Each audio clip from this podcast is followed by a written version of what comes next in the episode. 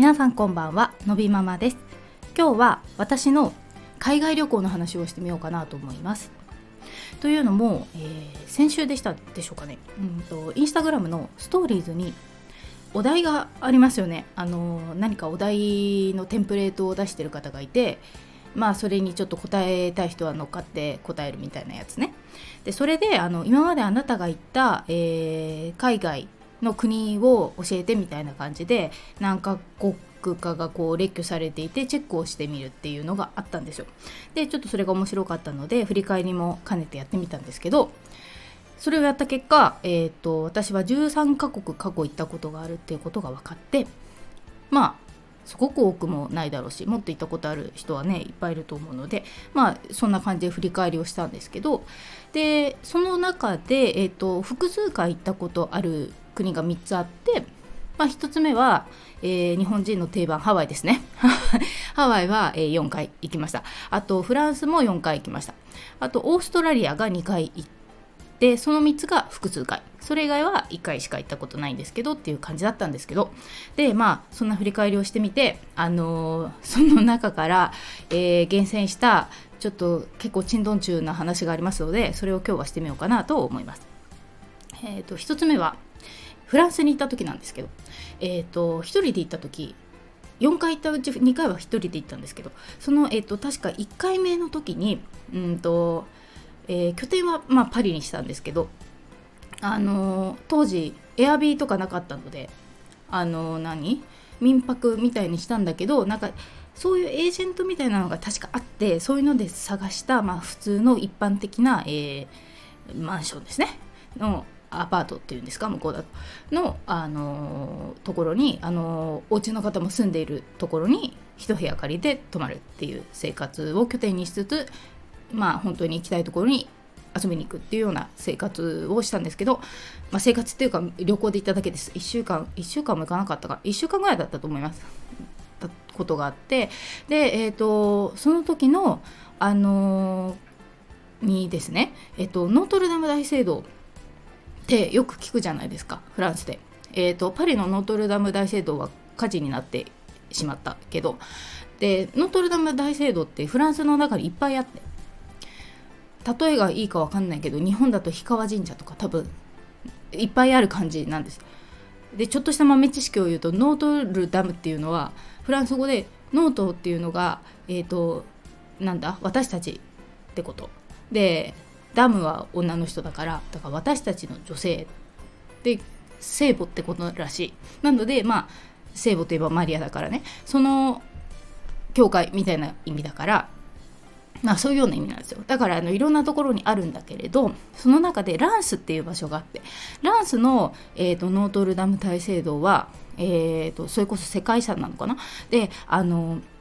何がすごいかっていうとあのステンドグラスねを、えー、作ったのがシャガールなんですよ。なのですごくそこの、えーと、ランスのノートルダム大聖堂のステンドグラスはとっても有名で私はどうしてもそれが見に行きたかったんですね。なので、えーと、パリの東駅っていうところから TG ベイっていうあの、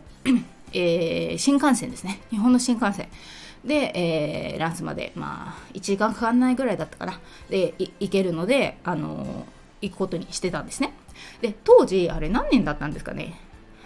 ？2000あごめんなさい分かんないな。2010年とかだったかもしれない。なのでなんだけど当時、えーと、フランスのそういう、えー、飛行機もそうだし、えー、そういう新幹線とかですね。当時まだ日本ってそんなに、えーとネットの決済ってなかったと思うんですけどあの当時まだ日本ではなかったけどもうフランスはそういうのは進んでてあの日本にいながらにしてネットで予約をしてクレジットカードで支払いをして、えーと、ウェブであの出てくるチケット QR コードみたいのがあるやつを印字して持っていけばそれで乗れたんですよ。なのでもう日本にいる時点で、えー、チケットを取って出かけたわけですね。で、えーと、ランスっていう駅があるんです。TGB の。であのー、その時に、えー、まず乗って東駅から乗って着いて、まあ、降りましたと。そしたら、えーと、調べた限り駅を出て歩いて行ける距離にそのノートルダム大聖堂はあるって書いてあったはずなのにすんごい田舎なんですね降りた駅が。なんか小高い丘の上みたいな。なんか遠くの方に街が見えるみたいな距離感なわけ。であれこれなんだろうどうしたんだろうと思って。であのー、あれ？ってなってあのー、受付の方にツーリストセンターみたいなとこの人に「私ここに行きたいんですけど」ってねノートルダム大聖堂の地図とか見せながら説明したら「あー」ってなって多分いるんですよそういう観光客が。であのあなたいるの今ここですみたいな。でノートルダム大聖堂までは後で調べたら8キロ離れてた。ちょっと離れてます。でちょっと歩いてはいけないのでえっとそこにタクシーがあるからタクシーに乗って行ってください。って言われてマジかと思って。で後で調べたら、まあ、そうですね。日本で言うと、えー、横浜と新横浜みたいな感じですかね。あのちょっと駅名がかすってんだけど実は違うみたいな感じだったんですよ 間違えちゃって。でだからええー、と思って。でタクシーのあのプールみたいなとこあったんだけどまあそうそうそうあの日本のタクシーの方みたいにちゃんと皆さん中に運転手さんは乗った状態で待ってるって感じじゃないんでね。あの運転手さんがなんかあの井戸端会議しててですね、うん、でそんなに観光客もいないからさ。はいあのハイシーズンでもなかったんですねその時。なのであのすいませんってあの話しかけてあのここ行きたいんですけどみたいに言ったらああ分かりましたみたいな感じになってでまあタクシーに乗って連れてってもらってって言ってまあ事なきを得たんですけどでそんなことが1つ目ね。で 2つ目があのハワイに行った時。これは確か夫と行った時だったと思うんだよな。夫とハワイに行った時にまあ普通にワイキキの中心のホテルに泊まってあのー、えー、っとねカハラホテルっていうのがあるんですよ。ちょっと離れてるんです中心から。でそこにあるカハラホテルでサップヨガをやりたくて行くことにしてたんですね。でハワイとか、まあ、どこ行ってもそうなんだけど私割とタクシーをケチりたいタイプで えと公共交通機関があったらそれに乗りたいんですよ。なので、えーと、あのハワイというか、えー、あのワイキキはねザ・バスっていうバスがありますからバスに乗って、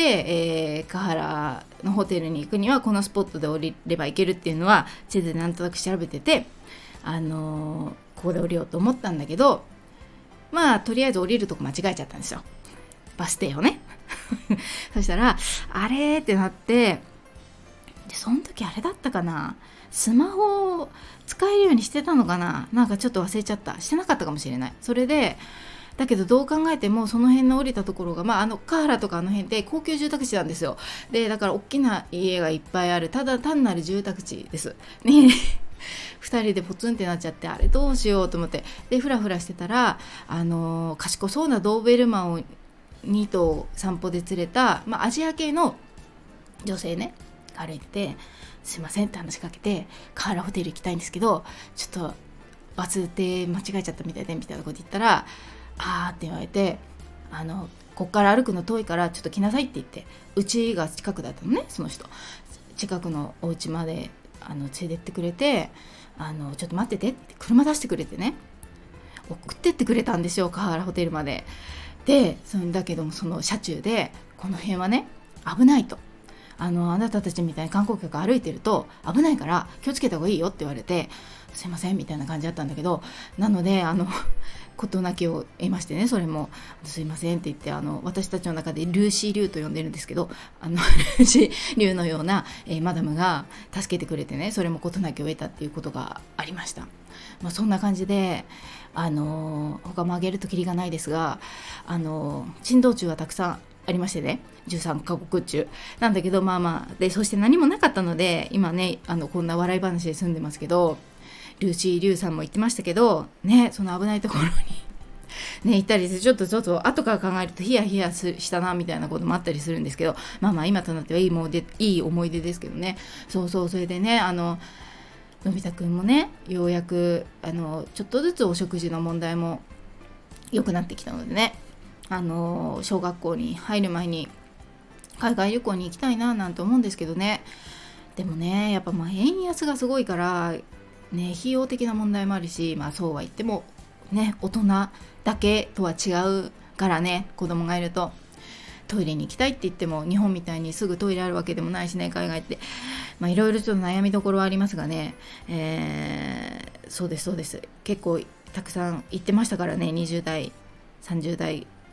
30代の頃もか、まあ、のび太くんが生まれる前まではね結構行ってたのでまあねどこかで行けたらいいななんて思いながらそんな振り返りをしたということで、えー、のびママの、えー、旅の珍道中をお話ししてみました。